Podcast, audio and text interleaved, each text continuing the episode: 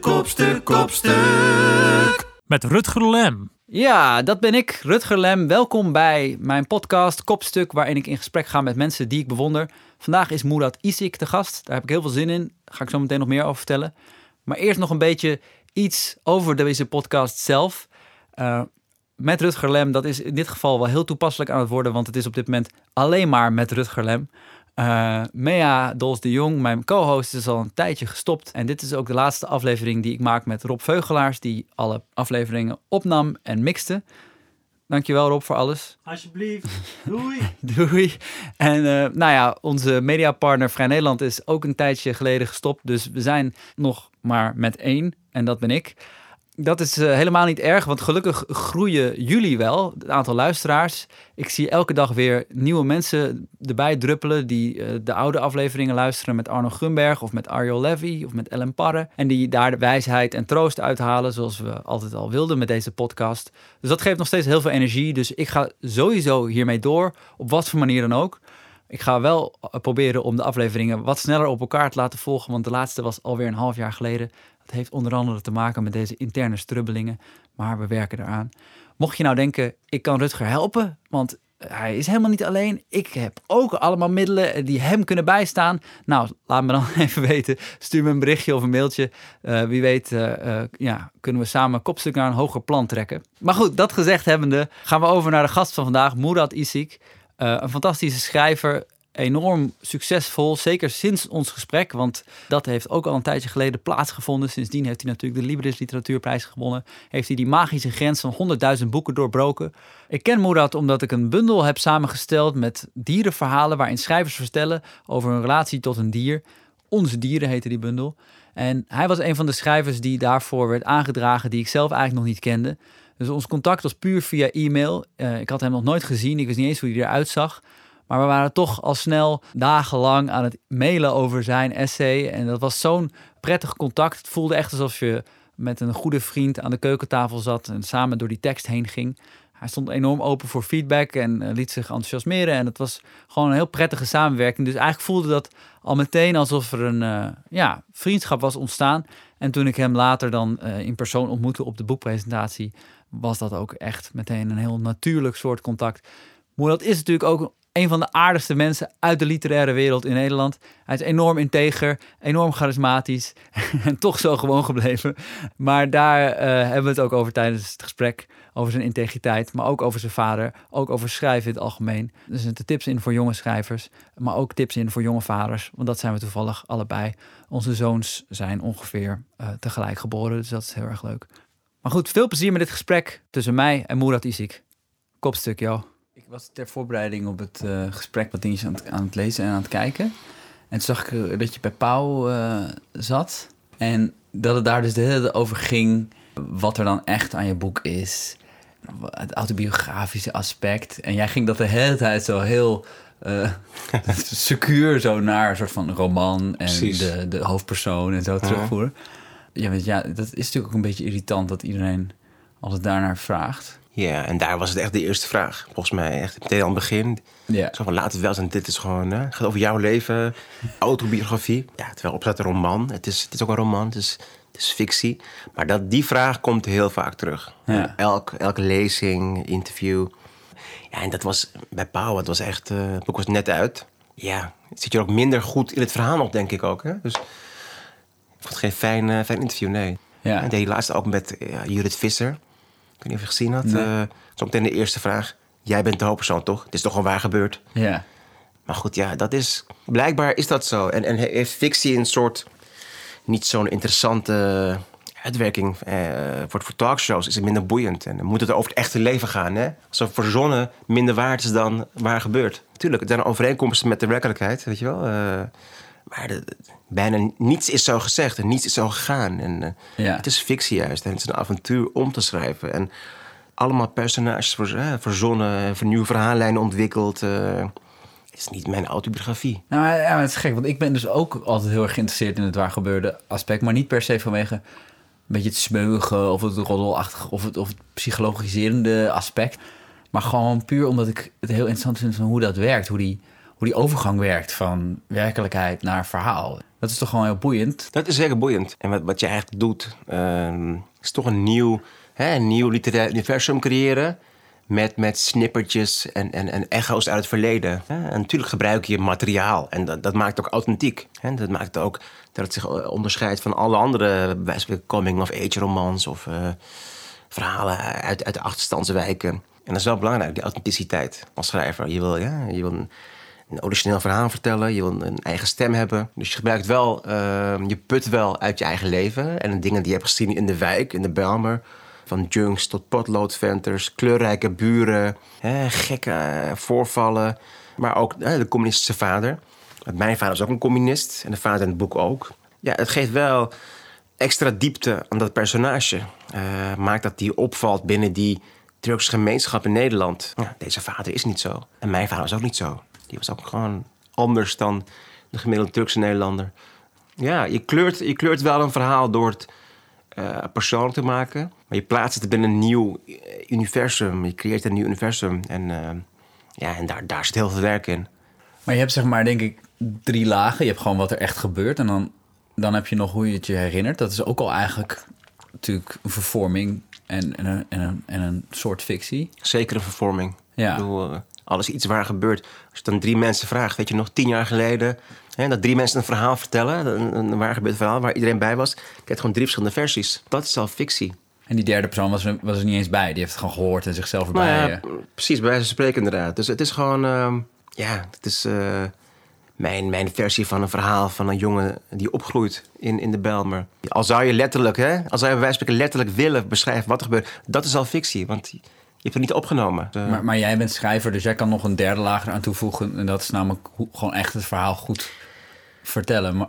Ja, en met, met die, die verbeeldingskracht. Al die personages die erbij komen en al die gekke wendingen. En uh, dat maakt het ook leuk om te schrijven. Ja, maar heb je nu niet dan dat zeg maar je boek... en dus het universum dat je daar hebt gecreëerd in fictie... en de herinneringen en wat er echt gebeurt... dat dat, dat je dat allemaal, dat dat allemaal door elkaar gaat lopen als je terug denkt dat je... Hmm, ik denk het niet. Ik zie het toch los van elkaar. Hè? Dat, dat personage ontstaat, uh, Metin Mutlu. En hij loopt door die Bijlmer. Hè? Het, is, het is gewoon een, een, een fictief personage. Ik ben, ik ben hem niet, maar ik, ik ken wel zijn pijn. Ik weet wat hij, wat hij meemaakt, vooral op die school. De middelbare school waar hij gepest wordt. En dat is mij heel herkenbaar. Ik ben ook gepest. Weliswaar korter dan hij. Hij wordt echt jarenlang gepest. Ik had het een half jaar had ik het aan de hand. En... Maar ik weet daardoor wel hoe het is. Het is echt vreselijk. En je, je bent echt een buitenbeen en je hoort er niet bij. Maar ik volg eigenlijk hem door die verloederende Bijlmer. En, uh, en dat, dat is een nieuw verhaal op zich. Hè? Met, met, die, met die personages, Kaya en Dino, meneer Rolf. Allemaal niet bestaan. Hmm. Nee, en dus, dus plaats ik hem ook in die film. Hè? Ik plaats hem echt in die film. Wees onzichtbaar. En uh, ik heb zelf hele... andere herinneringen, andere dingen meegemaakt. Uh... Ja, het is wel echt een ander iemand. Ja, ja het is echt een ander iemand. Ja, ja. En dat maakt ook ja, makkelijker om over te schrijven. Uh... Ja, want waarvoor is het dan nodig, denk je, die, die, die, uh, om het te fictionaliseren? Je zegt, het is makkelijker om te vertellen, misschien wel zelfs? Of... Hmm, interessanter, het levert een mooier verhalen op. Het normale leven is best saai. Ja. Kinderleven helemaal, het is hartstikke saai. Maar door het, door het juist... Uh, Ja, door er fictie van te maken, kan er van alles gebeuren.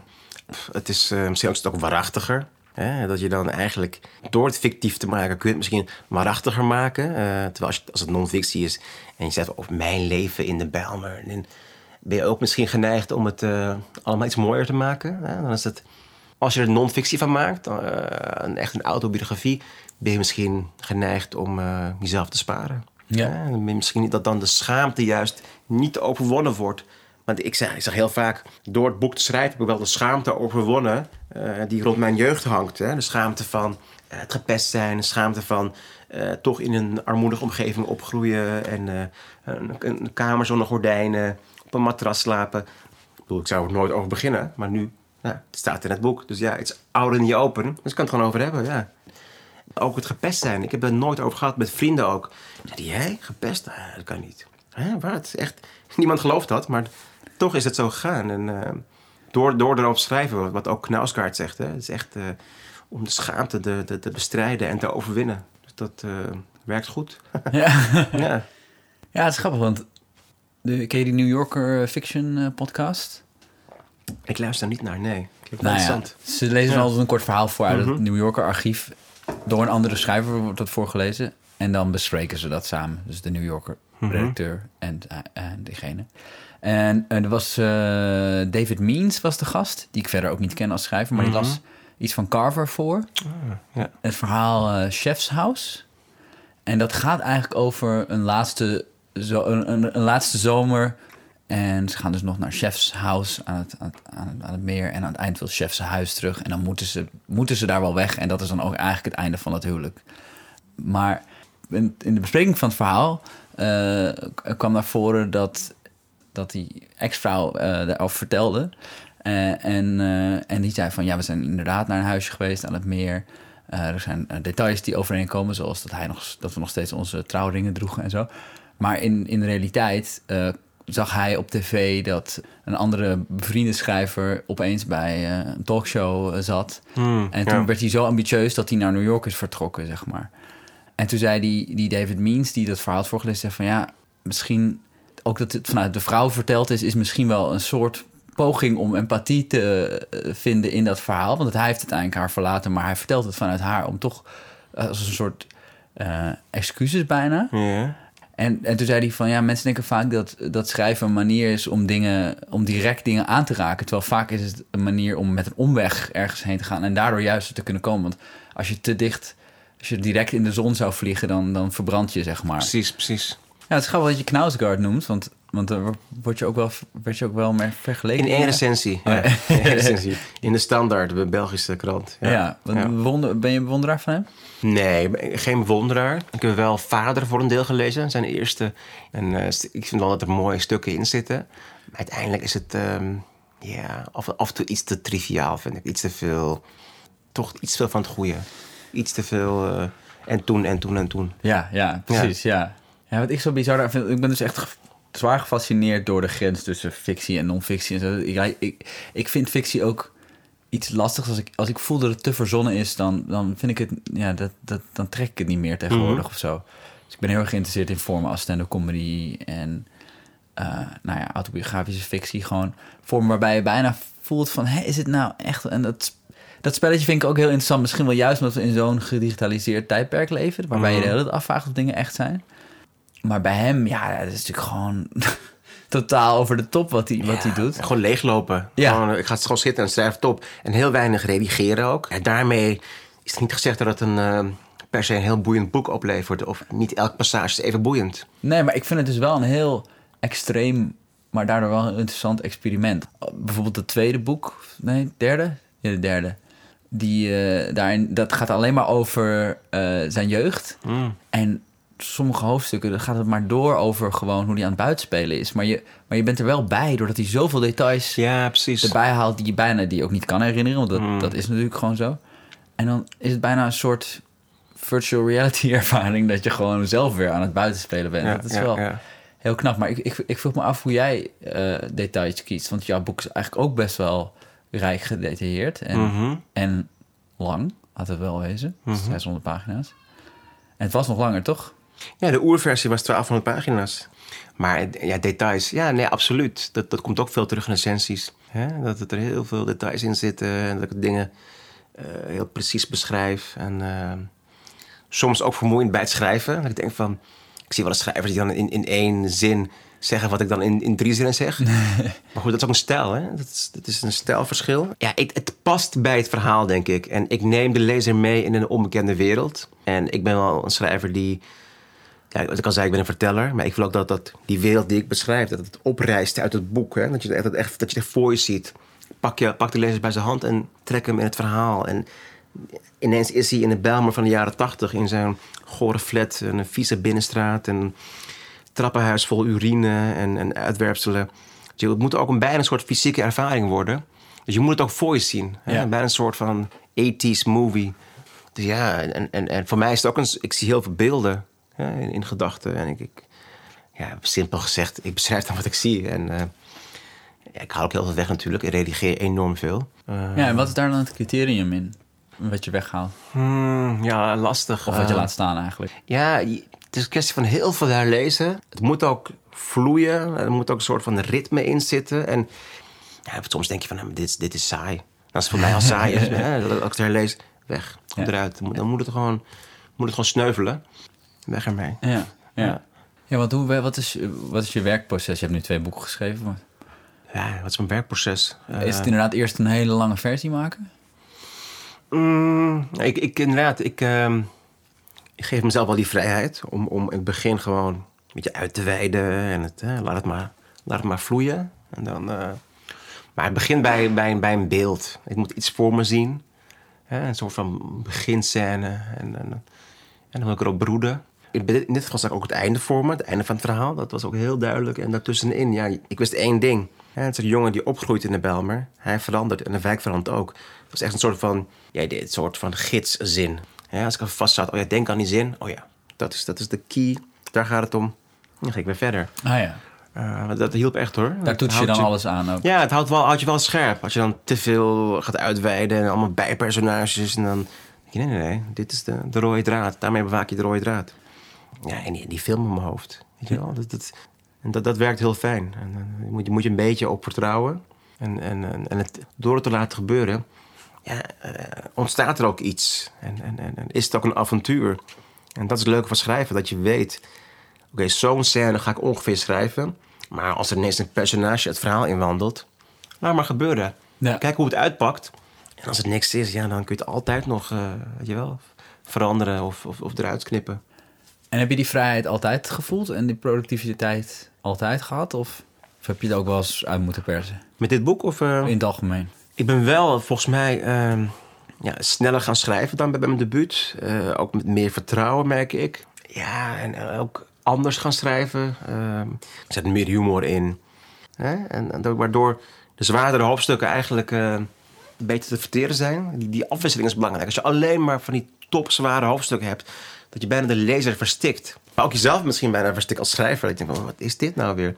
Uh, die afwisseling is heel fijn. Ook omdat het leven zo is. Het is niet alleen maar ellende en kom en kwel. En ook mijn jeugd was, was, was heel uh, divers. Er waren ook hele leuke tijden. Als ik nu terugdenk aan de Bijlmer, hè, die tijd, ik zie gewoon een, een zonnig grasveld voor me. En ze aan het voetballen. Dat is mijn Bijlmer. Het is ja. dus niet uh, dat ik denk... Oh, dat ik die junks voor me zie, of mijn vader die boos is, of uh, dat ik gepest word. Nee, ik zie gewoon een grasveld vol spelende kinderen. Dus, en dat is ook het leven. Dit is echt een golfbeweging. En, uh, en het, het is echt een boek over het leven. Ja. Hoewel ik wel hè, moet zeggen dat...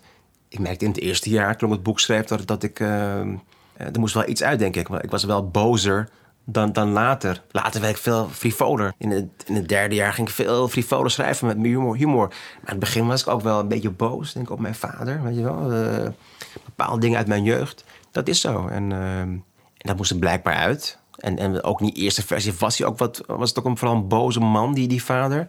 En toen, toen zei een van mijn meelezers van...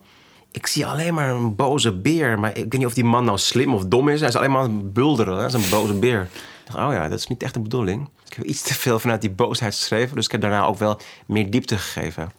Ja. Nou ja, het is, nee, maar dit is ook wel... Negativiteit is natuurlijk een heel makkelijke eerste... Ja. En wat je ook zegt over... Ja, misschien uh, is het daardoor minder waarachtig...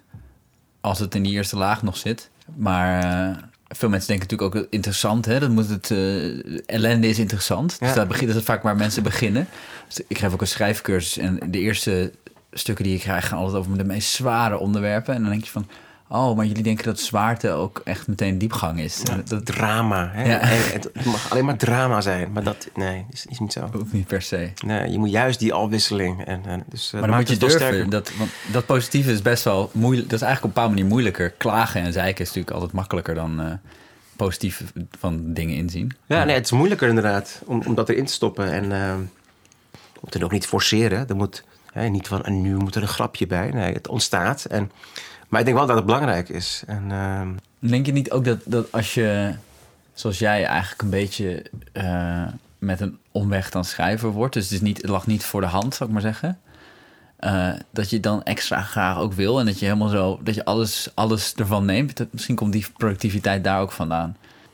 Ja, het was voor mij ook... Nou, het, is, het is toch een escape uit die, die, die wereld. Ik was, ik was uh, veertien jaar jurist. Ik heb altijd gecombineerd, het schrijven en het jurist zijn... En uh, dat was voor mij een, een hele verstikkende wereld. Het, uh, de juridische wereld, het kantoorleven, enorm verstikkend. En ik heb hele moeilijke momenten gekend als jurist. Ik dacht van, nou, ik stop er echt mee, dit is verschrikkelijk. En uh, nou goed, dan denk je, oké, okay, hypotheek, hmm. nog maar even niet, weet je wel. Uh, even volhouden. En ik dacht wel de hele tijd, oké, okay, dus wachten op boek twee. Als boek twee uitkomt, als Wees Onzichtbaar uitkomt, dan mag ik stoppen. En eerst even een huis kopen. Ik had een vast contract. Eerst huis kopen, en dan boek twee. En dan mag ik stoppen. En zo geschieden. Uh, maar ik, ik wist altijd al uh, dat ik wilde schrijven. Ik was echt een gekooide schrijver op kantoor. En uh, het, het, ja, het kwam me ook allemaal heel nutteloos voor wat ik daar deed. En onbelangrijk. En uh, weet je wel, wat je ook opschrijft. Alles het uh, bij wijze van spreken het beste juridische advies ooit. Hè? En, en, en niemand merkt het. Wel, niemand leest het misschien wel. En je krijgt er geen uh, prijs voor. Je krijgt er geen compliment voor. Sterker nog, je hebt alleen maar tegengewerkt. Heb je het mooiste stuk geschreven en dan willen ze het niet eens hebben. Nee, nee, nee, je moet eerst een paraaf halen. Nee, nee, je moet eerst een flap maken. Uh, volgende week pas, deze week niet, want de portefeuille is er niet. Dus het is enorm demotiverend is dat. Ja. Verschrikkelijk. Maar het, het motiveert wel als je op een plek bevindt. Je wil er niet meer zijn. En, en dit is dan uh, dit is je uitweg. En tegelijkertijd is het ook wie je bent. Hè? Uh, waar je voor leeft. Dit, dit is wat ik kan, wat ik in me heb. Dus uh, alleen, ja, je moet er ook vol voor gaan op een gegeven moment. Hè? Je kunt niet blijven roepen van, oh ja, over een paar jaar uh, hè, ga ik fulltime schrijven. Op een gegeven moment is de tijd nu. En, en whatever it takes, hè? Dat heb ik ook mezelf voorgehouden. Whatever it takes, al moet je op een gegeven moment weer een baan nemen. No- nooit meer jurist, nooit meer op kantoor.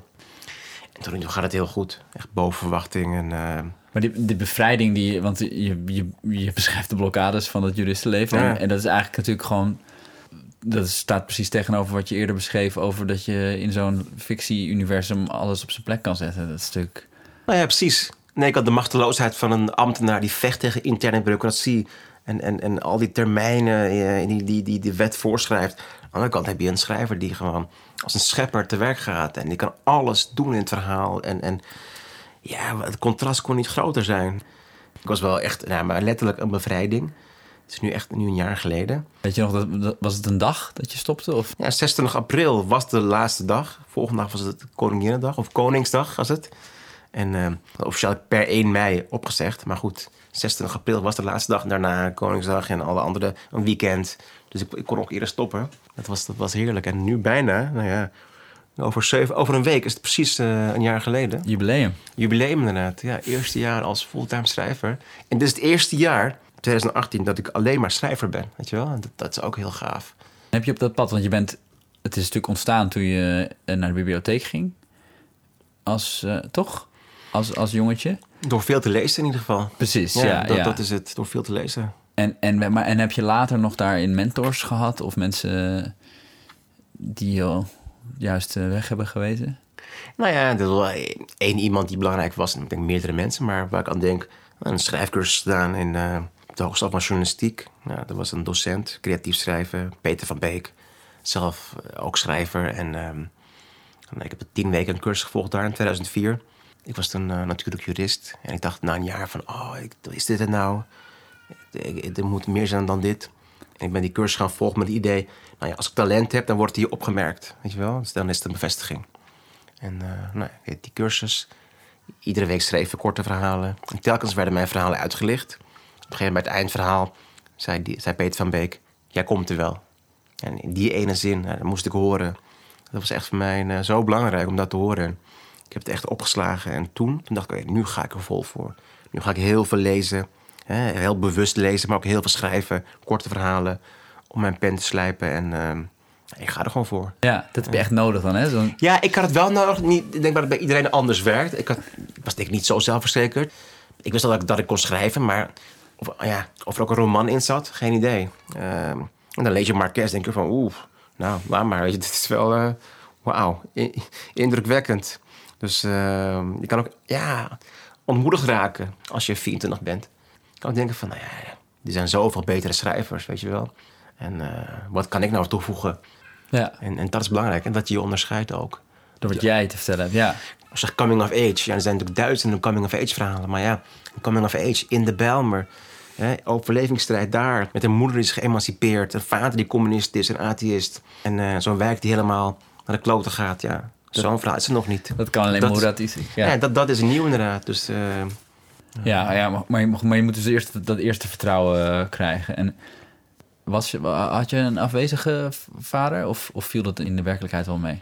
Nou ja, mijn vader was uh, redelijk afwezig inderdaad. Uh, ik heb ook al geschreven hoor, in, in, in, in, in de column in de N R C. Uh, een vader die echtgenoot nog vader wenst te zijn. Dus dat is wel... Uh, lijkt ook op die vader in het boek. Uh, alleen is hij veel extremer, uh, de vader in het boek. Maar uh, redelijk afwezig, uh, mijn vader. En ik verbaasde me erover dat ik inderdaad las dat je vader je studieadvies had gegeven. Mm-hmm. En dat ook voor zijn overlijden jullie het nog hadden over dit boek. Mm-hmm. Dacht ik, oh, jullie zijn dus helemaal niet gebrouilleerd geraakt of zo. Dus dat, dat, dat viel dan wel weer... Nee, niet gebrouilleerd geraakt. Uh, maar altijd wel een soort van... Dat was zo'n strijd gaande, weet je wel. Altijd... Uh, je dingen deed waar ik niet mee eens was. En uh, dan ga je erover praten. Dan denk je van, oh man, kom op, grow up, weet je wel, kom op. Uh, uh, wees nou iets flexibeler. Maar ja, het, is, het was, was een lastige man. En, uh, maar klopt wel, een studieadvies, rechten. Het is zijn schuld dat ik uh, jarenlang op kantoor zat. Ja, maar dat deed je dan dus wel? Nou ja, ik, ik deed het wel. Ik bedoel, als je zeventien bent en uh, niet weet wat je moet studeren... wat bij mij het geval was. Ik vind het ook veel te vroeg om die keuze te maken. zeventien jaar, ja. Slaat nergens op. Uh, maar ik dacht wel in mijn achterhoofd, maar misschien journalistiek of misschien geschiedenis. Of, uh, maar ja, uiteindelijk werd het rechten. Ook uit een soort van gemakzucht. Nou ja, dan heb ik het, uh, een keuze gemaakt en dan kan ik nu gaan uh, Nintendo, weet je wel. Dan kan ik nu weer verder. Het uh, is een probleem voor later. Dus uh, ja, het is inderdaad geen goede keuze. Aan de andere kant, taal is daar belangrijk. Hè? Heel precies formuleren, uh, juist de woordkeuze, uh, maar ook het afzien. Hè? Heel erg veel blokken en, en die concentratie die je moet opbrengen voor een juridische tekst. Uh, zo, zo'n, zo'n juridisch boek lezen, nou, het is ook het gorddroog. Nou, het komt wel van pas bij het schrijven. Maar denk je dan op, dat je op zoek was, want als je vader niet, niet helemaal uh, aanwezig is in de opvoeding... dan ga je natuurlijk vaak op zoek naar een, uh, een vervanging. Snakte je daar niet gewoon naar, naar een goede... Een goede leraar misschien wel? Niet be- bewust althans. Uh, maar ik wist wel dat het van mijn vader niet moest komen. Ik bedoel, ik wist wel van, nou ja, hij heeft geen levenslessen in, in de aanbieding. Dus uh, ik moet het zelf doen. En uh, ik heb ook geen broer. Dus ja, ben je toch uh, aangewezen op, op jezelf. En, en, en, en nou, je vrienden en je vriendin. En ik moet zeggen, ik, ik ben wel ook wel veranderd door, uh, door mijn relaties. En uh, mijn, mijn, mijn partners... Je merkt wel dat je er opener wordt in een relatie. Je moet wel. Hè? Je kan niet uh, zelf als een, als een oester afsluiten. Want dan, dan, ja, dan, dan gaat het, loopt het spaak en dan staat de wrijving. Dus ik heb ook geleerd me meer open te stellen. En heb je niet ook dat je, je gaat vastklampen aan bepaalde levenslessen die je dan wel meekrijgt? Ik bedoel, als je die dan niet van je vader krijgt, dan moet je ze uit boeken halen of uit films of van vrienden. Gewoon... Nou ja, ik denk voor mij was dat denk ik die studie. Dat voor mij een soort van... Wat er ook gebeurde, ik, ik, ik moest en ik zou die studie afmaken. Waarom dan? Ja, om, om iemand te zijn. Om eigenlijk die, die missie, missie van mijn ouders te volbrengen. Uh, maar ook richting naar mezelf toe. Een soort bewijs van je kan het wel. Je kan een academische studie afronden. Je, je, bent, je hebt toch een titel, academische titel. Je bent iemand, uh, je hebt iets bewezen. Uh, maar ik denk komende uit de Bijlmer. Uh, ja, ik had niet heel veel zelfvertrouwen. Dus ik had wel die boost nodig. Hè. Het gekke is, ik, ik, ik heb altijd ja, tijdens die studie... Ik begon te studeren en ik had niet meteen dat ik het zou afmaken. Ik dacht, nou ja, het is te hoog gegrepen. Ja, zo'n simpele Bijlmer boy. Maar ik doe het gewoon. Maar ik kon me niet voorstellen dat het mij zou lukken...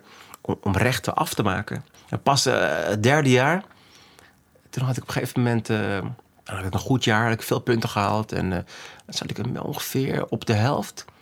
Dat ik dacht van, nou ja, zou het dan toch gaan lukken? En op een gegeven moment dacht ik van, werd ik heel vastberaden. Dat, dat, dat ik zei van, nou ja, wat er ook gebeurt, ik ga het nu afmaken. Al word ik tachtig, weet je wel, dan ben ik de oudste. Degene die afstudeert. Het gaat me nu, nu lukken. Ik heb me zo in vastgebeten. En toen, toen ben ik echt binnen twee, drie jaar afgestudeerd. Ja, ja en dat, dat is die persoonlijke ontwikkeling. Dat, dat je eigenlijk uh, heel lang jezelf onderschat. Uh, ja, ook door je geschiedenis, uh, thuis en ook op school. Want je merkt van dat je eigenlijk heel veel kan, dat er heel veel in je zit. Ja, ook al wil je uiteindelijk dan niks ermee doen. Gewoon puur... Weet je, ik dacht niet eens verder dan dat. Nee. Ik dacht, ik moet gewoon afstuderen en daarna zie je het wel. Ja, ja, ja. Daarna zien we het wel. Ja, en nu, en nu je schrijver bent, het zie, merk ik ook wel aan je dat je gewoon... Dat je echt brandt van ambitie en dat je er ook... Toch? Hoe, hoe merk je dat dan? nou, nou ja, gewoon hoe je... Ik heb bij jou altijd een beetje het gevoel dat je een soort kid in de candy store bent. Gewoon zo van, ja, yeah, ik ben er nu en nu ga ik er ook alles van maken, zeg maar. Ja, ja. Toch? Nou ja, ik denk wel dat het klopt, ja. Omdat het, uh, ik heb me heel lang gekooid gevoeld. En nu, dit boek is er en ik ben er heel trots op. En, uh, en nu, ik heb echt het gevoel van, nu gaat het beginnen. Dat ik denk van, yes. Hè? De, de vloek is uitgewerkt, dat gevoel. En nu, nu is het mijn tijd. Nu is het de tijd van het schrijven, Murat Isik. Alle ruimte voor hem. En uh, dat is heel lang niet zo geweest. En ik moest heel lang uh, op een tandvlees bijten en, en afzien. En ik denk wel eens van, ik heb, ik heb te goed leren afzien in mijn jeugd... dat ik daardoor ook blijf hangen in situaties die niet goed voor mij zijn. Ja. En uh, ik had ik, een vriend van mij, Chris Polanen, die ging mijn hand lezen toen ik hem voor het eerst zag. Hij is ook schrijver, hè? En die ging mijn hand lezen en die zei van... oh, jij kan heel goed afzien. Misschien wel te goed. Dat we? Hij kan het gewoon zien.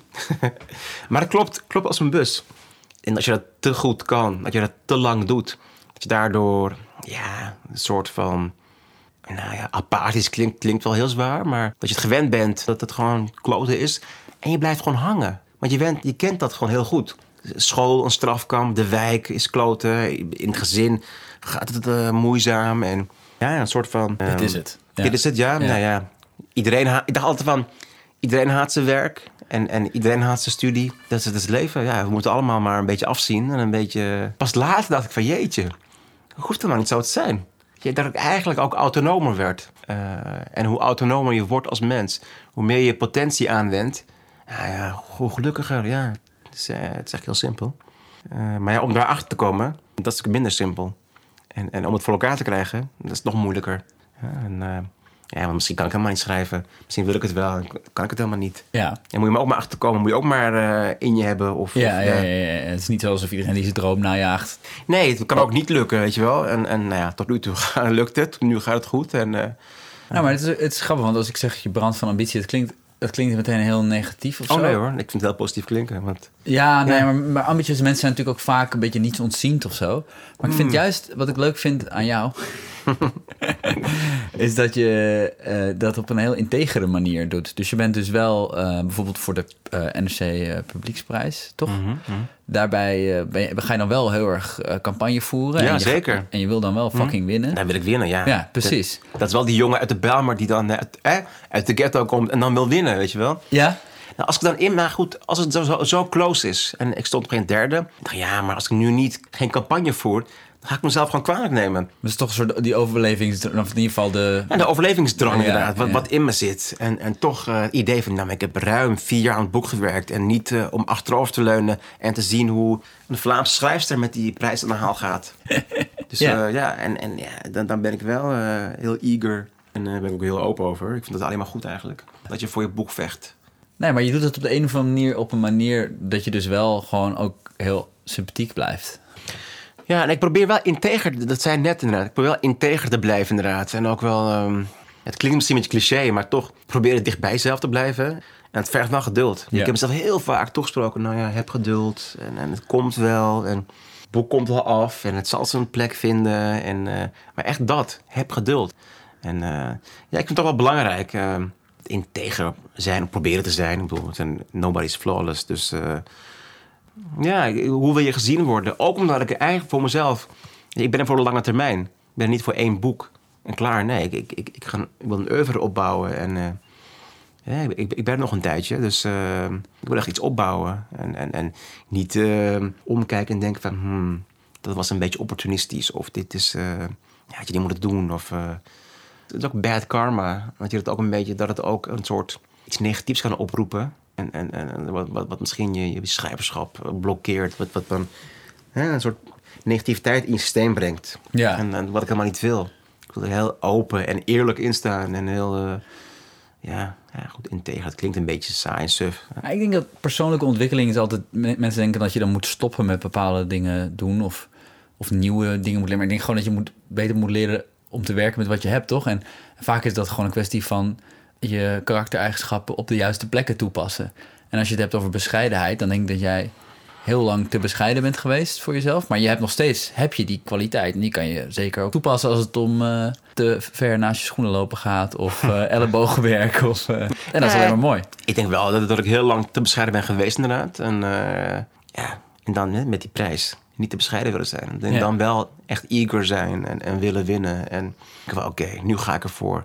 Uh, en dat nou ja, op de juiste momenten inzetten. En, en, en uh, toch dichtbij jezelf blijven. Waardoor je niet... Uh, Nou ja, iemand uithangt die je niet bent. Of je anders voordoet dan je bent. Want ik denk dat dat niet, niet houdbaar is. Je moet niet uh, de overhand hebben. Het moet je niet je, je focus zijn. Je moet juist focussen op nou ja, creativiteit. Waardevolle contacten. Verbinding. Verdieping.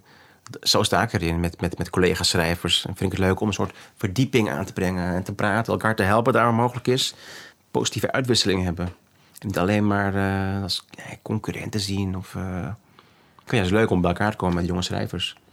En, uh, ja, over het leven praten. In plaats van alleen maar uh, ja, één grote competitie te zien. En ik ben ook niet heel competitief.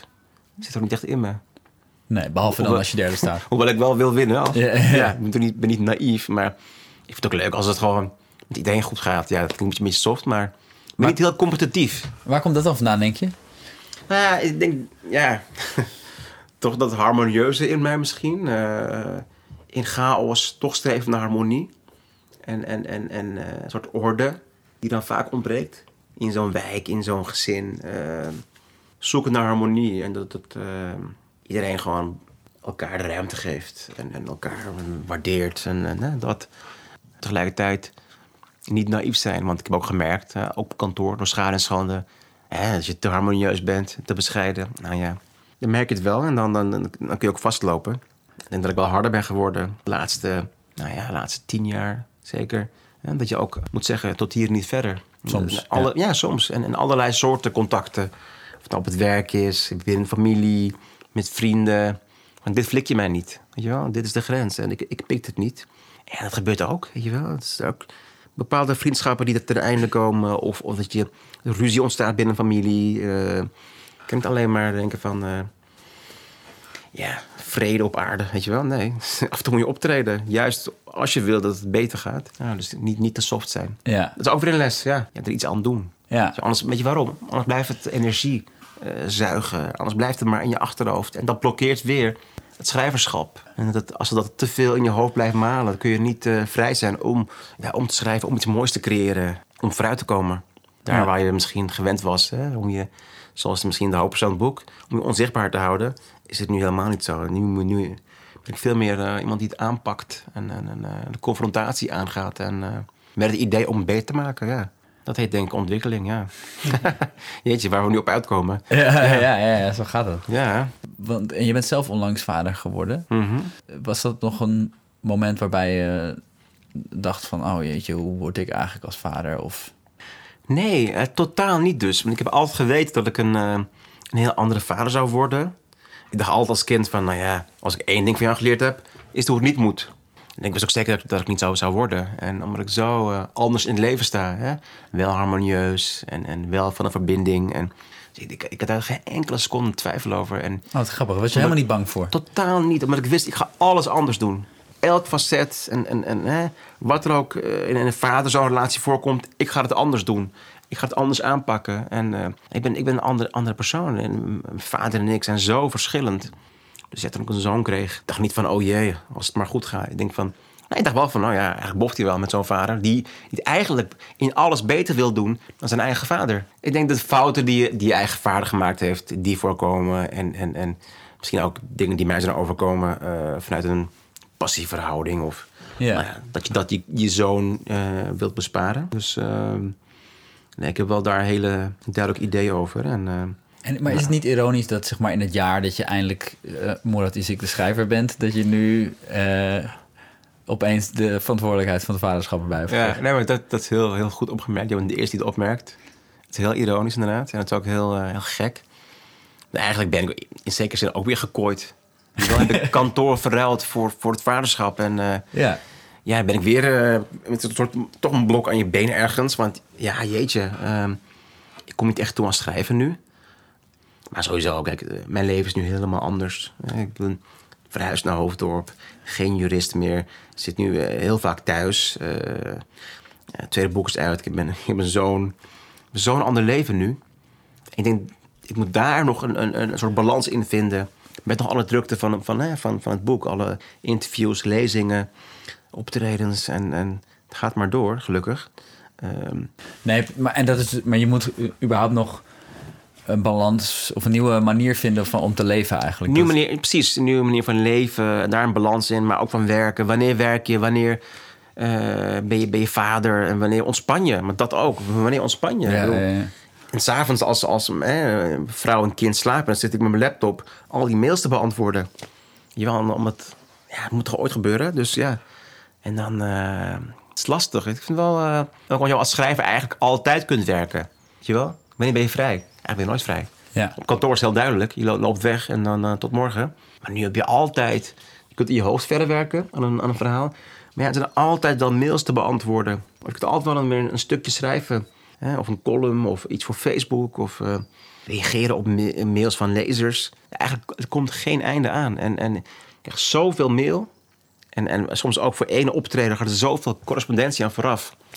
Soms echt twaalf tot veertien mailtjes. Ik denk van, oh jongens, wat is dit nou? Ik kom gewoon. Je, dat hebt wel, je hebt wel een agent? Ik heb een agent, maar goed, het uh, is niet een personal assistant. Het is een agent die regelt hè, wel bepaalde deals en, en vertegenwoordigt jou ook in het buitenland. En, ja. Maar die is niet voor uh, klein, uh, mail, mailtjes uh, beantwoorden. Dus, dus nee, dat is, dat is lastig. Je moet daar echt ook een balans in vinden. En ik, ik heb daar ook fouten mee gemaakt door... de dag te beginnen met mails beantwoorden... maar dan ben je juist je meest creatieve uren kwijt. En dan is het heel frustrerend. Dus ik draai het nu om. Ja. 's Avonds mails beantwoorden en overdag proberen te werken. Nee, maar ik denk wel eens van dat het meest vermoeiende aan... aan ja, vader worden of ouder worden in het algemeen... is niet per se die slapeloze nachten. Want dat zegt mensen altijd van... oh, je zal moe zijn, hè? Van, oh, slaapt zeker weinig. En dat mm. valt eigenlijk nogal mee. Ik bedoel, inmiddels zeker na hè, zeven maanden... zoals we precies, allebei nu zitten. Precies. Maar het is vooral die soort van constante alertheid die heel nieuw is. Ja. Je hersenen moeten gewoon gerewired worden, heb ik het gevoel. Alsof je soort van helemaal opnieuw in elkaar wordt gezet. Ja, precies. Ja. Je bent nu vader en je, bent, je leeft niet meer alleen voor jezelf. En in principe komt je, ja, je kind toch op de eerste plaats, bij mij. En um, constant alert. En, en als het kind thuis is, uh, niet bij de crash of niet bij zijn moeder... dan ben je altijd erg gefocust. Nou, ik kan dan niet schrijven. Als, ja. als Thorgan thuis is en ik moet hem verzorgen. Ik heb een papadag. En ik kan daar niet schrijven. Ja, het is toch allemaal nieuw nog. Voor ons allebei. En, en daar een balans in vinden. En um, ik ga twee dagen naar de crash. Dus hopelijk ja, dat op een gegeven moment dat hele goede schrijfdagen worden. En um, ja, het, het is, het is, het is eigenlijk, je bent gewoon een ander mens. En je bent nu veel, veel meer verantwoordelijkheid. En, en, en, en veel minder tijd. En, uh, en het is allemaal heel onvoorspelbaar. En, je weet niet hoe de nacht verloopt. En uh, ja, je moet constant kunnen bijspringen. En als er iets gebeurt, dan laat je, laat je het uit je handen vallen. En dan ga je naar je kind toe. Ja. Dus, ja. dus dat, is, dat is... Het vereist een uh, bepaalde awareness die heel veel energie kost. En uh, ook heel veel ruimte claimt in je hoofd. Ja. En of je het echt goed doet. Dat hoor je denk ik later van je kind als hij een boek schrijft uh, over, uh, over zijn leven. Ja. Ja. Je kan alleen maar proberen het beste van jezelf te geven... En, en, en, en de aandacht die het, die het kind nodig heeft. En hopen dat dat goed en genoeg is. Ja. ja. En nee, tot slot, wat, wat zou de ideale werkdag zijn? Hoe ziet die eruit? Ideale schrijfdag? Ideale schrijfdag? Hmm. 's Ochtends schrijven dus? 's Ochtends schrijven. Om daarna de rest van de dag lekker vrij te zijn. Jezelf te kunnen belonen. En dat is belangrijk. Hè? Jezelf belonen ook. Met, met leuke dingen. Ja, toch dus toch overdag schrijven en daarna... even iets voor jezelf doen. Even rustig de krant lezen. Een beetje verder lezen in Murakami. En dan uh, nou ja, Thorgan ophalen van de crash. En dan samen eventjes spelen. En, uh, ja, en dan uh, komt, komt, komt Iris thuis, een partner. Als gezin samen eten. En dan misschien nog wat leuks doen of zo. Even iets samen iets doen. En dan uh, 's avonds rustig film kijken. ja. ja. En dan nog iets, en dan als het gezin slaapt, nog even iets voor mezelf doen. Even uh, iets lezen of zo, of, of nog iets anders kijken. Dat is, dat is wel een goede dag. En als het dan lukt ook, hè? Als ik ook goed geschreven heb, als het een vruchtbare dag was, en minimaal duizend woorden. Precies. En dan, dan ben ik tevreden en dan, uh, ja, dan heb, ik, hè, heb ik iets gepresteerd. Dat was, dat was dan een goede dag. Simpele dingen. Ja, het hoeft niet heel moeilijk te zijn, maar uh, als het maar goed uitgevoerd wordt. Ja. En wat voor tip geef je jonge schrijvers als, uh, als daarom gevraagd wordt? Ja, ik, ik denk wat, wat de eerste me opkomt is... Nou ja, wees kritisch naar je... Kijk kritisch naar je eigen werk. Weet je wel? Leg de lat hoog. En, en, en denk niet snel van... Nou ja, dit is wel goed. Ik heb er nu uh, zoveel tijd in gestoken. Nou ja, dit is het dan. Het kan altijd beter. Hè? En, en, en, en vooral ja, de kracht van het redigeren. Onderschat het niet. Dat, je, kunt, je kunt zoveel bij het redigeren... Uh, het verhaal zoveel sterker maken en, en zoveel beter. Steek er, steek er de tijd in. En uh, als je dan tevreden bent, ja, dan, yeah, dan zul je er ook niet ver komen. Ja, het moet een soort obsessie worden, hè? Ergens wel. Ergens moet je een soort van... Je moet, je moet echt een beetje koortsachtig aan werken. Het soort van... Uh, je moet het toch een beetje je leven beheersen. En zeker een roman moet je leven beheersen. En je moet, moet er altijd bij zijn. En, en juist op die verloren momenten, wat ik zelf merk... Uh, 's avonds laat... Uh, heel vaak als ik mijn tanden aan het poetsen ben... of net in bed, bed lig, als ik dan, dan even op mijn rug... krijg ik hele goede ingevingen. Moet je oppakken, die momenten. Hm. Even, even laat het je doordringen. En maak aantekeningen. Leg, leg het gewoon vast en niet denken van... Ja, als het een goed idee is, blijft hangen. Nee, ik heb bijvoorbeeld voor uh, meest onzichtbaar... op mijn telefoon, op mijn iPhone... Nou ja, heel veel aantekeningen gemaakt in, in notities. Dat naar mezelf toegemaild. En die aantekeningen, dat, dat, dat, ja, dat was, dat was veertigduizend woorden. Was dat. Zo. Bijna een roman op zich. Dus de, ik heb er heel veel uitgehaald. Oh ja, dat zo, oh ja. Dan gaat dat personage dat doen. En uh, oh, een goede twist. En dan, het is allemaal materiaal. En, en je, je kunt eruit putten. En uh, je moet alles te gebruiken. Maar het is wel, ja, dat kan tot, tot iets heel moois leiden. En, en, en, en doe research. Ook zoiets. Ja? Dus wees niet uh, gemakzuchtig. Niet te snel tevreden. En doe, doe research. Want dan kan je een verhaal ook zoveel sterker maken. Ik heb heel veel over de Bijlmer gelezen. Dingen die ik niet wist. Nou ja, daardoor is ook het verhaal veel meer af. Komt die wijk door het leven. Uh, wordt het ook echt een personage. Ja, en krijg je ja. controle over het verhaal. Ja, ja zeker. En, en, en het decor. Je, je beheerst gewoon het decor. En, en, en, en je krijgt veel meer diepte. Ja, en daardoor wint het, het verhaal aan kracht. En, en als je schrijft... nog Hoe, hoe snel lees je dan terug? Volgende dag al? Of? Ja, volgende dag. En dat, dat werkt al vertragend. Tegelijkertijd zie je wel dat die tweede versie al zoveel beter is. Maar ga je meteen al herschrijven? Wat je... Ja, wel op, op, het is wel redelijk marginaal. Maar ik herschrijf wel. En uh, je moet oppassen dat, dat je niet te veel herschrijft. Dat je alleen maar een dag aan het herschrijven bent. Dat, dat is niet goed. Maar ik doe het wel. Behalve als ik, er was één moment dat ik in, uh, had ik onbetaald verlof genomen van mijn uh, werk als jurist. Ik had twee maanden vrij om de eerste versie af te maken.